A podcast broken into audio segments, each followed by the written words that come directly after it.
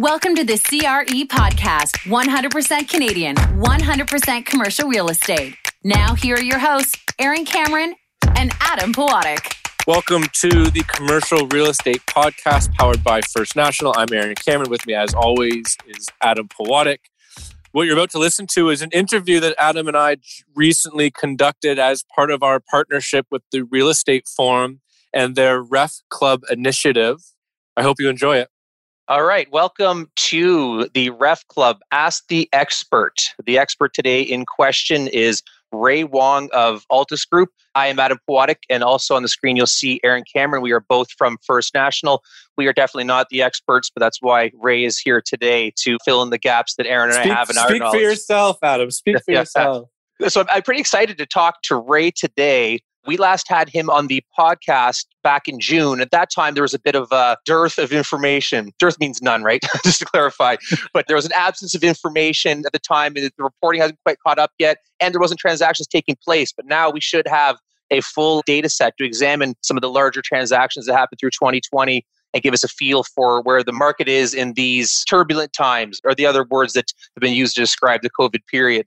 Ray, welcome. Thank you.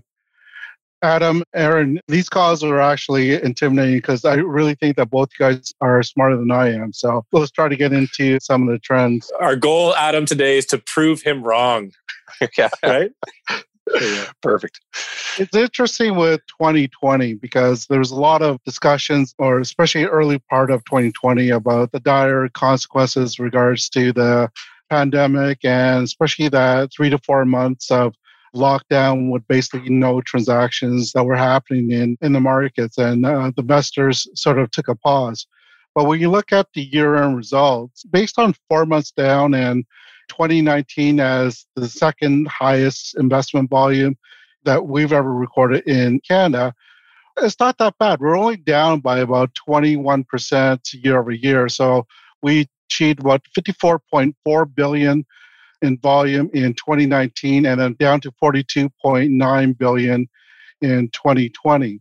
So it's investors gaining confidence, tweaking to a certain extent some of their investment strategy, but it was full steam ahead for investors.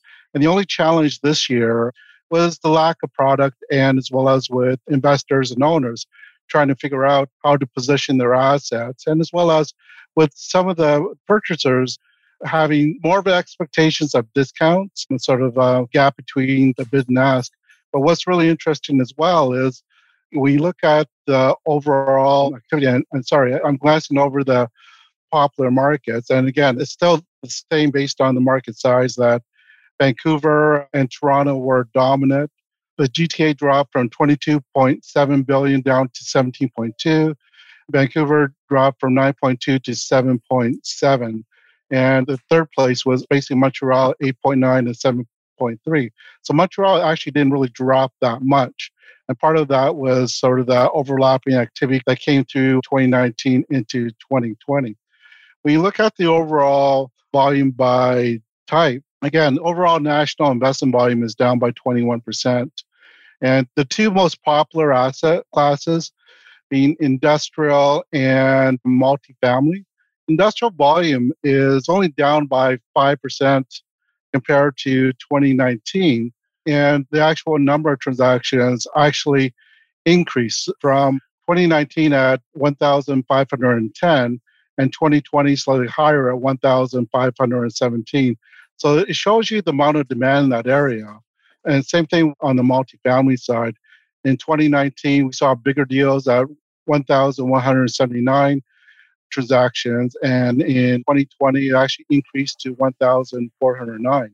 And we'll get into the profile of the buyers in the marketplace, but it's reflective of the buyers because every year the private investors are the most dominant in the way of actually both buyers and sellers. But this gives you an idea of some of the opportunity in the marketplace. What we've been really seeing is is anything that has development potential, anything that has expansion potential was sought after by investors. And that goes for not just your industrial and multifamily, but that also goes to retail. And retail got a lot of sort of negative comments based on the number of closures, especially on retail side, and the rent deferments, but the activity is actually, it's only off by about fifteen to twenty percent. But again, it's not, it's based on all the rhetoric and all the discussion, you would think the number would be a lot bigger of a drop. The biggest drop that we saw in twenty nineteen to twenty twenty was basically in the office sector, and it's down by fifty-six percent. And again, a lot of discussions in the past year about how successful it was to move people to work from home, and the question is whether or not you actually need the office place. What we found is that Altus produces the survey called Key Assumptions, and we surveyed our clients just after April with respect to the expectation for how much space that they were going to either not need or downsize. So you heard anywhere from fifty percent to not needing office space at all. And then November, when we ran the same survey, it was more so that eighty-two percent or a good percentage of the respondents only felt that they needed to downsize their office space by twenty percent or less. So again, this goes back to the whole aspect that productivity is slipping a little bit compared to April of last year, that the need to get back in the office for office collaboration and interaction with your colleagues. So I'm a big sort of supporter of going back to the office and having those type of synergies and discussions. But I think it's really interesting with the office, not just transactions are down, but the overall lease activity across Canada is down by anywhere from forty to sixty percent. But it's also because the availability of product that's also driving that downwards. So let me, can I do a quick summary? Then I think there are some people that are joining live here as we go. So you're saying transactions year over year between twenty nineteen and twenty twenty is down twenty-one percent. Correct me yep. if I'm wrong on these numbers. Yep. You saw industrial was the least decline at only five percent down year over year. Next was multifamily. What was the multifamily number again? sixteen percent. sixteen percent. Retail was down in sort of that mid-twenties, and then office down in fifty-six percent. Yeah, and it was interesting on the retail side because overall, when you take out the malls and the plazas, when you look at individual standalone retail, at I think third quarter, we were actually up in Toronto by six percent over the previous year. So this goes back to the opportunity from the private investors or anything that has redevelopment potential with some hair on the projects. They were looking for upside returns, either... Well, a lot of it's for alternative uses or different type of uses. Well, and Ray, I mean, that was kind of where my brain was going is what, what point do you reclassify that retail acquisition as a land acquisition? I mean, the retails, they're the easiest to demolish. They're, they're typically flat, maybe one story or two stories, tons of parking space. Like at what point are they really just looking at it as a land play and the retail is kind of just inconsequential? Well, we've been seeing that. It's not just a twenty twenty trend. It goes before that. With our data, what we try to track is, is both what is the existing use and what is the potential use or what's the primary purpose of that purchase. So some of the challenges, if the land is already zoned, and depending on the size of the parcel or the land, requires quite a bit of perhaps changes to the secondary plans or the official plans with use, it takes a little bit longer. So it's really dependent on the horizon for the development. And again, it's based on the overall size. So it's easier if they're looking at especially mixed use. So we're seeing a lot of retail, especially with larger parcels going into mixed use to leverage retail, residential, and perhaps even office with single sites. And that's what we talked about last year in regards to your Yorkdales and your baby villages that have applications in for either rental or condominium development. So increasing the densities, the use, and the return of those parcels. So again, it was a great questionnaire. It could be anywhere from twelve months to five years, depending on the complexity of the land and what type of redevelopment they want to position the property. Well, five years, developers have all the patience in the world, as far as I can tell, because the timeframes they deal with, I personally couldn't, but my hat's off to them for doing so. We got a chance to speak to you in June, and as I mentioned, there wasn't a ton of information available then, but there was signs of life returning.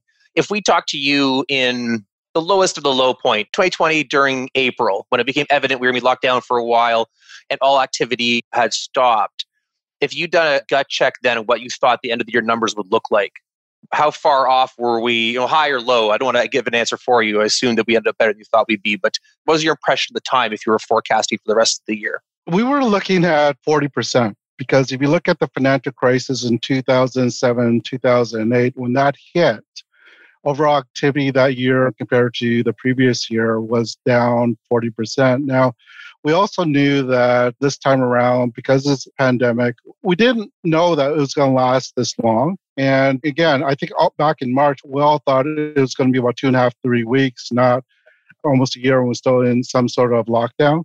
But the financial crisis, it was there. That's where you were thinking, well, it's a global financial crisis and whether or not you actually can survive. So this thing, it was based on a specific event. So we're a little bit more optimistic compared to two thousand eight. But at the same time, though, we also knew that there was going to be some hesitation because it wasn't just the confidence in the marketplace, but how that was starting to impact supply and demand with the market fundamentals. And industrial has taken off. In Vancouver and Toronto, where our availability rates are below and from two and a half to two percent, and it's still relatively tight. And again, e-commerce continues to grow in that area. So office, the availability rates have moved up, but industrial, because the e-commerce distribution has really ratcheted down more. And on the industrial side, that's where you're seeing an increase in rents compared to retail and office, where you're still anticipating five to ten percent drop in occupancy costs, especially for your B and C buildings in, in some of the urban markets. Just a reminder to those that are watching live, this is called Ask the Expert. So please feel free to put some questions into the chat, and Adam and I will kind of weave them in or filter them in at near the end. And for those that are watching live and those that may be listening to this at a later date, I mean, let's just sort of set the table for the discussion so that Ray, Adam, and I can hold on. Because part of the beautiful thing about interviewing Ray is it's just an endless amount of data points, but you can go from one asset class to the other and back and forth because obviously there's a lot of similarities. So we're on retail. Let's finish retail. Then maybe let's do apartments, because I think apartments is probably the most boring.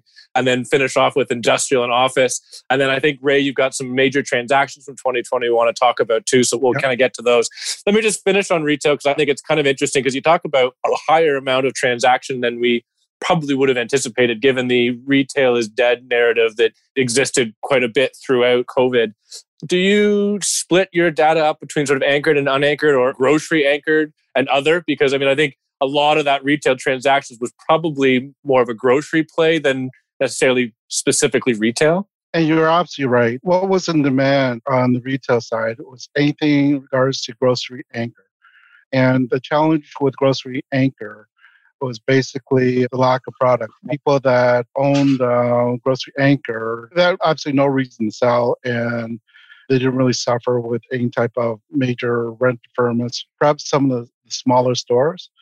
But the grocery stores, they continue to pay rent in that area. But we sort of separated more of the freestanding small ones. So the activity fall off in retail was some of the other sort of shopping center activity. But from a positive note on the retail side, that sector was quite strong. Anything attached to an anchor. The whole thing about retail, and we've been using an analogy of, goes back to the summer, building a sandcastle on the beach.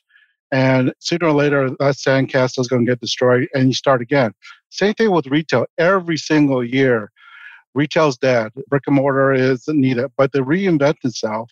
They bring in experiences that you can't have online, and it just reinvents itself. Every year, they come up with something different that brings consumers back. The challenge this time around is to get people, one of the things, for the restrictions to come off and for people to feel safe again to go back into the retail. So it's going to be a challenge, but it's rebuilding that sandcastle again. We've got to get through a couple of asset classes here. So maybe we'll talk about apartments. That is Aaron's and my areas of expertise. So this is our comfort zone, and then we'll move on to other asset classes. That's your strongest and that's my weakest, but go ahead. All right, we'll switch yeah. to hats for a moment. Then you interviewed Aaron and me. I had an interesting moment the other day. I was looking at a data set in a chart. It was one of your competitors. I won't say their name out of respect for you, Ray. But side by side, there is, you know, same market, same time frame. I'm looking at rents, and they're increased nicely till twenty twenty and a deep divot down, and then the forecast is they'll go back up. And directly adjacent to it is per unit value. Same trajectory heading up, a slight little bump, if that even, and then continuing on. So rents are down, valuations were barely touched. Can you comment on that? Absolutely. The rents are caused by level of occupancy. And depending on where those apartments are, you had higher vacancy rates in the urban areas and a number of different factors, from universities to the lack of immigration and work from home and that shift, a lot of people moving back home. But from an investor standpoint, multifamily continues to be strong asset in demand. And we're still seeing cap rate deals under three percent or even two percent in some cases, especially if there's a redevelopment play.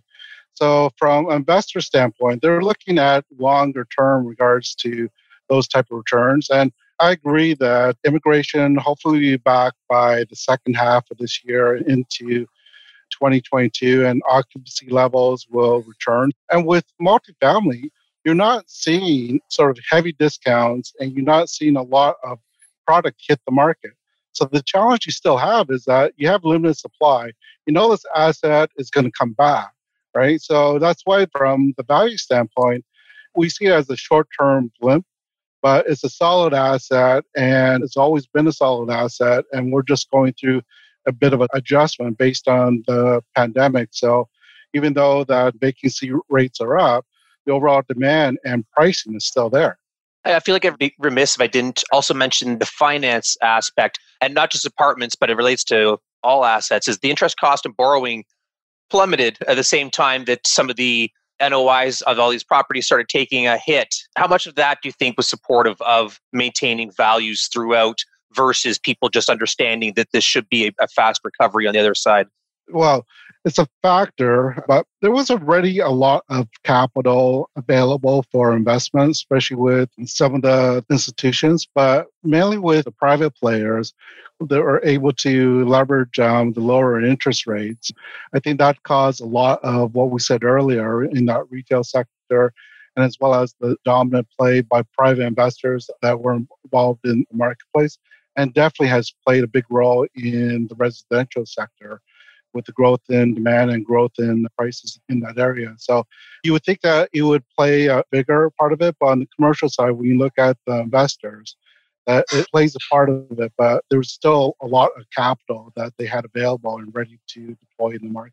Yeah, let me add to that, Ray, and then we'll keep moving. But you know, First National, of course, we do a ton of business with C M H C as a partner, and even though their market reports were just out, you could access them online, just showing what their research has provided or had discovered over the last year. And, you know, vacancies are up across the board. I don't think there's a marketplace where vacancies haven't either remained fat or gone up. Even C M H C's acknowledged that they identify this as a short-term thing. And even though downtown Montreal, as an example, vacancies are showing at twelve percent as of twenty twenty, but they're not going to underwrite up to twelve percent because they appreciate, you know, if you're underwriting a ten-year deal at twelve percent, you're implicating a borrower at a disadvantage, given they all anticipate vacancies to go back down to sort of historical averages in the long term. So I think that's positive from a financing perspective, as you noted, for the residential space. Let's keep moving to industrial. I want to leave time for some of the transactions you identified. So industrial, no surprise, as you indicated at the front, five percent down, biggest, most attractive asset class. I mean, do you have any kind of insight into where it's going? I mean, do you think it's it's going to become a massive, massive investment opportunity for the industry going through in twenty twenty-one? The thing about industrial, from one perspective, you have the investors, but you also have the users. And it's interesting. We ran the leasing activity in industrial, and in the G T A in twenty twenty, we had user sales at twenty nine percent, and it dropped a little bit in twenty twenty to twenty-five percent, from six to four point six million square feet. And a lot had to do with respect to more investors getting into the marketplace. And again, it's those users, purchasers, that were really taking advantage of the lower interest rates and to use their assets as a future investment vehicle. So you saw that quite active. And you look at the leases, in twenty nineteen, you're at eleven point nine million square feet, and twenty twenty, you're at nine point four million square feet. So it's interesting with the industrial sector that it's the tenants that are leasing space looking at renewals, because it's up by twenty-two percent compared to eleven percent, just so that they can secure space over the next three to five years. And the office side, you look at the increase in availability rates based on sublet. There, there's a lot of incentives from owners and institutions to retain uh, those tenants because they're just hedging their bet that they want to make sure that they're still getting revenue in their buildings. So from the industrial side, a lot of the renewals are driven by the tenants, and a lot of the renewals and the blend extends on the office side is driven by the incentives from the landlords. So that gives you a, a bit of a difference for those two marketplaces. And industrial, I still think, is largely driven, again, a lot by the warehouse distribution. But one of the things that we're looking at is that on e-commerce, when you purchase something online, that thirty, forty percent of the products are actually returned, and in the store, it's slightly less. I think it's about fifteen to twenty percent. So if you look at that level of demand for warehouse distribution, there's about eleven million square feet of demand in twenty twenty. And companies now, especially in the U S, they're looking at warehouses just designed around dealing with the returns. So that's an additional, if you look at twenty percent of that eleven million square feet activity, between two and four million square feet are probably new demand into the warehouse demand going forward in the next five to ten years. So I think the industrial market now is great and there's a lot of demand, but there's going to be more demand coming down the road if they're going to deal with these returns, because the returns actually add between three to nine percent of additional costs for the warehouses, depending if it's returned directly via mail or the retail store. So that's something that keeps me sort of confident about the industrial sector because of the current demand plus the future demand in dealing with returns to the space. So I'm very positive about the industrial market, not just in Toronto, but in Alberta and Vancouver and all the markets going forward just because of that sustainability. Uh, and e-commerce I, is just not going away. Yeah, well, good comment on e-commerce. Adam, do you remember who it was that we were talking to that had indicated that there are some organizations out there that have just basically said, if you don't want it, keep it anyway. Don't send it back to me because it's too expensive for me to process the return. And yeah. I think that's just because they just hadn't built out the infrastructure necessary to manage it yet. Yeah, the rocket ship growth is difficult for anybody, but trying to do rocket ship growth in a global pandemic has got to be even more of a heart attack. Up next, we've got some transactions. I think we're going to move on from industrial. I mean, I think it's very clear that the party continues in industrial and will for years ahead. Ray, you put together some large transactions. We did it with some eye poppers by the end of the year. Do you want to review some of the very large transactions across the country? Well, the big thing, we pulled together some stats on the top ten transactions across Canada, and they represent about seven point four billion dollars compared to the overall forty-two. So it does represent a number of sort of big deals, but it's really interesting that when you look at the overall marketplace, industrial was the number one purchase. But when you look at the top transaction, and this gives you the size of the deals on the multifamily side, that they were at about two point two billion dollars compared to industrial at one point eight billion dollars. So that means that larger sort of developments, the top deals are still dominant by the apartment or the multi-family sector. And this goes right across the board. And those are the big buyers. And the big sellers continues to be on the sales side. Industrial was at one point eight billion dollars and apartment was the big seller. I guess it makes sense. If uh, apartments was the big purchaser, they were also the biggest seller of the assets. But that just gives you a semblance of that overall activity. And again, what we said earlier is the private investors that are dominant regards to picking up the biggest transactions and followed by the institutional money. So again, that trend doesn't change year in and year out.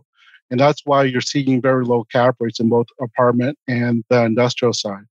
And Ray, do you want to talk about some of the individual transactions that really, really stood out over the course of the year? Well, can I throw one at you, Ray, that you had sort of distributed us earlier that I think is just interesting? And maybe there's a story behind this, and maybe you can give us a bit of color. I'll focus on one number, and we can debate till the cows come home about cap rates. But you've got a number here of two point seven percent on an office share purchase. Now, you'd also describe it as recognized as the largest or the best class one building in Vancouver of the Landing in Gastown.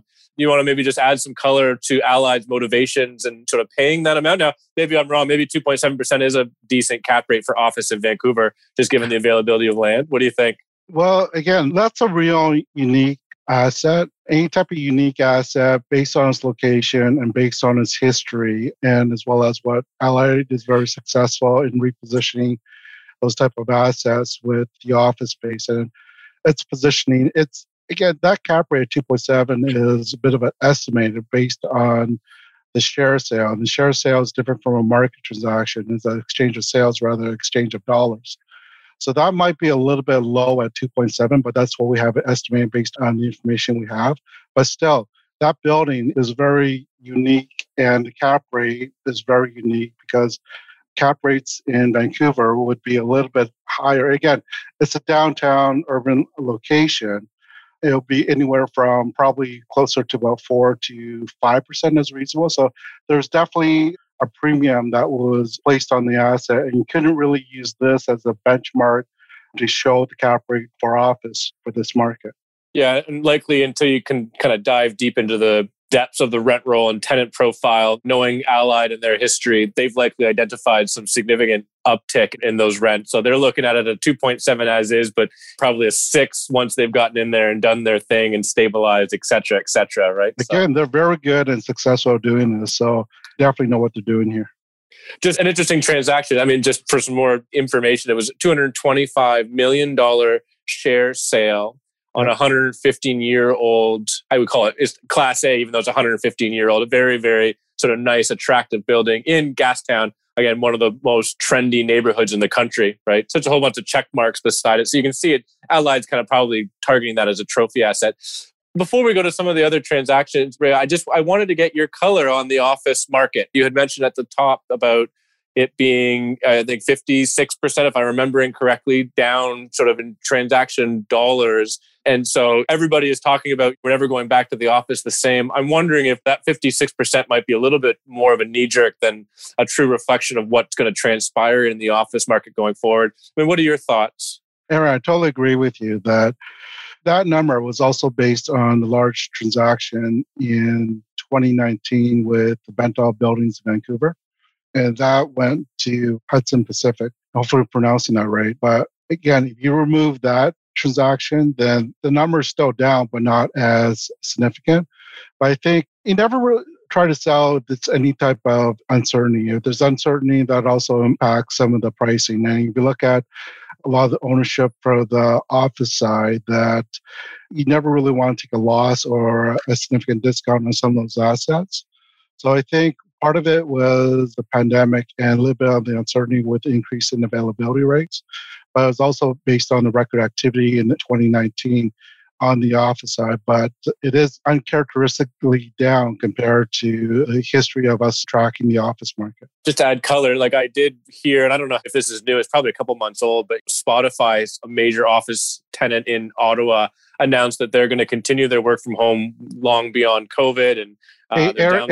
Aaron, I, I make the same mistake. Did you say Spotify or Shopify? Shopify. I said okay, Spotify, sorry. But I certainly meant Shopify. Yeah, thank you for clarifying. And that's a tech company. So, I mean, maybe they look think about office use and company culture differently than us financial institution types. But I certainly, like you, Ray, am a proponent of let's get everybody back in the office as safely and as soon as we can. I suspect this whole office is dead. Retail was dead in the spring. Now office is dead. I feel like it's all this sort of you know sensationalism, and there's going to be probably some happy medium to it all. It's interesting. There's been a lot of discussion of not coming back in the office, but Shopify still has their leases in place in Toronto with the well. So they haven't backed down with the exception of what they did in Ottawa. And if you look at Amazon, they leased about one hundred thousand square feet downtown, and there's a few others, and you heard about yesterday on the renewal with Scotiabank with, with their building. So there's some positive aspects there, and I think we have to wait and see this year to see the, the full impact of the reduction. Is it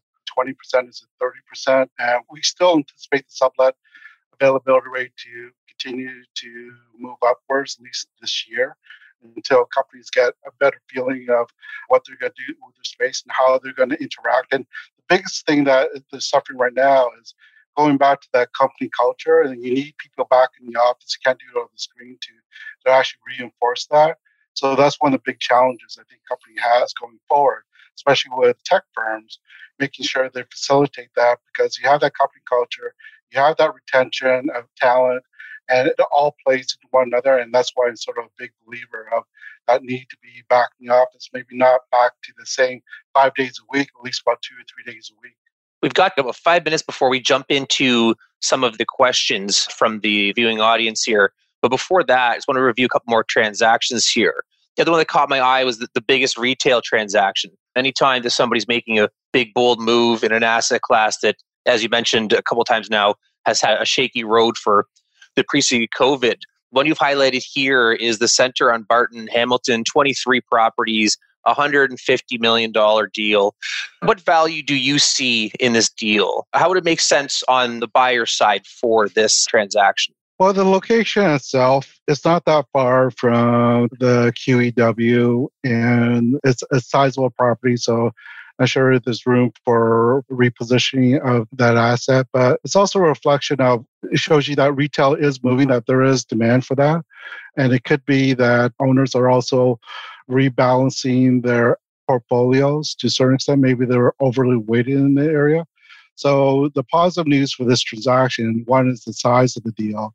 And two, it shows you that there is still demand for these type of assets. And at sixty-six point four acres, what we talked about earlier, there could be sort of redevelopment, intensification of use to try to increase the return on those properties. So I think there's still some opportunities out there, even though it's a retail property. It may not stay just retail going forward. I see that number of sixty-six and a half acres. I mean, I know of that asset, but I don't know it specifically, but I can imagine there's the purchasers, I guess we can say it, the purchasers are Crest Point and AIMCO, and they're probably looking at some parking space and excess land thinking that would make a really good apartment tower. I think we're seeing that across the country. Maybe there's a quick jump and then we'll go back to one more asset class. I mean, are you seeing that across the board, just a flight to apartment development for intensification, Ray? Well, a combination of, if you look at companies like RealCan, and again, they're looking at the different assets and are sort of positioning as such. So some of it could be sort of condominium and rental, but there's a lot more demand, especially I think from the institutions, to build high level or luxury rentals as potential longer term returns. So I think we're going to see a combination of rental and condominiums on these retail centers across Canada. And then I guess maybe before we finish, and again, just a reminder for the Ref Club members that are participating on this live webinar to get your questions in, and we'll cover them after this. Let's do the last one, because I think Alberta needs a little bit of love all the time. I think they're kind of solemn and downtrodden at times. So here's the one that you kind of identified, which is a business park in Calgary, which was the largest single building industrial deal of the year. It was a purchase of eighty-eight million dollars for seven hundred fifty thousand square feet at, I'll do the math for everybody, at one hundred seventeen bucks a foot. Maybe just describe what you gleaned from that transaction, Ray. The thing is with Alberta, and I'll throw Edmonton and Calgary into mix, the industrial compared to the office side has always done well with respect to the type of assets and as sort of a distribution point. And I think this has been mentioned a number of times just because of the lack of industrial space and the high cost of industrial space in Vancouver. To service that marketplace, things are shipped in and trucked to Calgary. And from Calgary, it's pushed back over the mountains back into Vancouver to sort of service that marketplace. So in addition to the local demand and the regional demand with Edmonton and Calgary, they also service Western Canada. So from that perspective, their availability rates are a little bit higher compared to Vancouver, Toronto, at between eight or ten percent. But the type of assets, they're a little bit newer, they are seeing rent increases. And that's always been a strong sector. And it's just the office market gets a lot of negativity based on the thirty plus uh, availability rate in downtown Calgary. So it's, again, industrial just does well across Canada. And same thing with Halifax. You know, their availability rate is around eleven or twelve percent, but that's representative of the older stock. But the overall health of that industrial marketplace, even though it's double digits, continues to do okay compared to the other markets. One last question, Ray, before we kind of head off to the question and answer period. This is Ask the Experts, by the way. That one hundred seventeen bucks per square foot, I mean, I know sometimes it depends on rents, but I mean, just notionally, where does that compare across the country? What's industrial general average per square foot for Vancouver versus Toronto, Montreal? You mentioned Halifax. Like, just kind of give some context. Well, it's definitely higher than Halifax, just because the old stock of buildings, but it's a bargain compared to Toronto and Vancouver. And Montreal has a bit of a, they're getting new stock, but they have a bit of an older stock as well. But it's this number at one seventeen is very good considering the asset and the availability rates for this marketplace. So again, is that premium in those other marketplaces is reflective of the low availability rate. Great. Well, thank you, Ray. We're going to move on to our Q and A period for the R E F members that have joined us live. So thank you very much. For the rest of you listening, a reminder to sign up for the R E F Club so you can watch live Adam and I interviewing, you know, experts and doing think-ins basically every week throughout the year. And you get kind of exclusive access shortly as R E F Club members. But anyway, for that, Ray, thank you very much. Hey, everybody. That's the end of our interview that we did with the R E F Club. I hope you enjoyed it. Thank you for listening to the C R E Podcast. The information from this broadcast is not to be relied upon as financial investing, professional accounting, or legal advice. First National Financial L P holds Financial Services Commission of Ontario license number one oh five one four and one one two five two.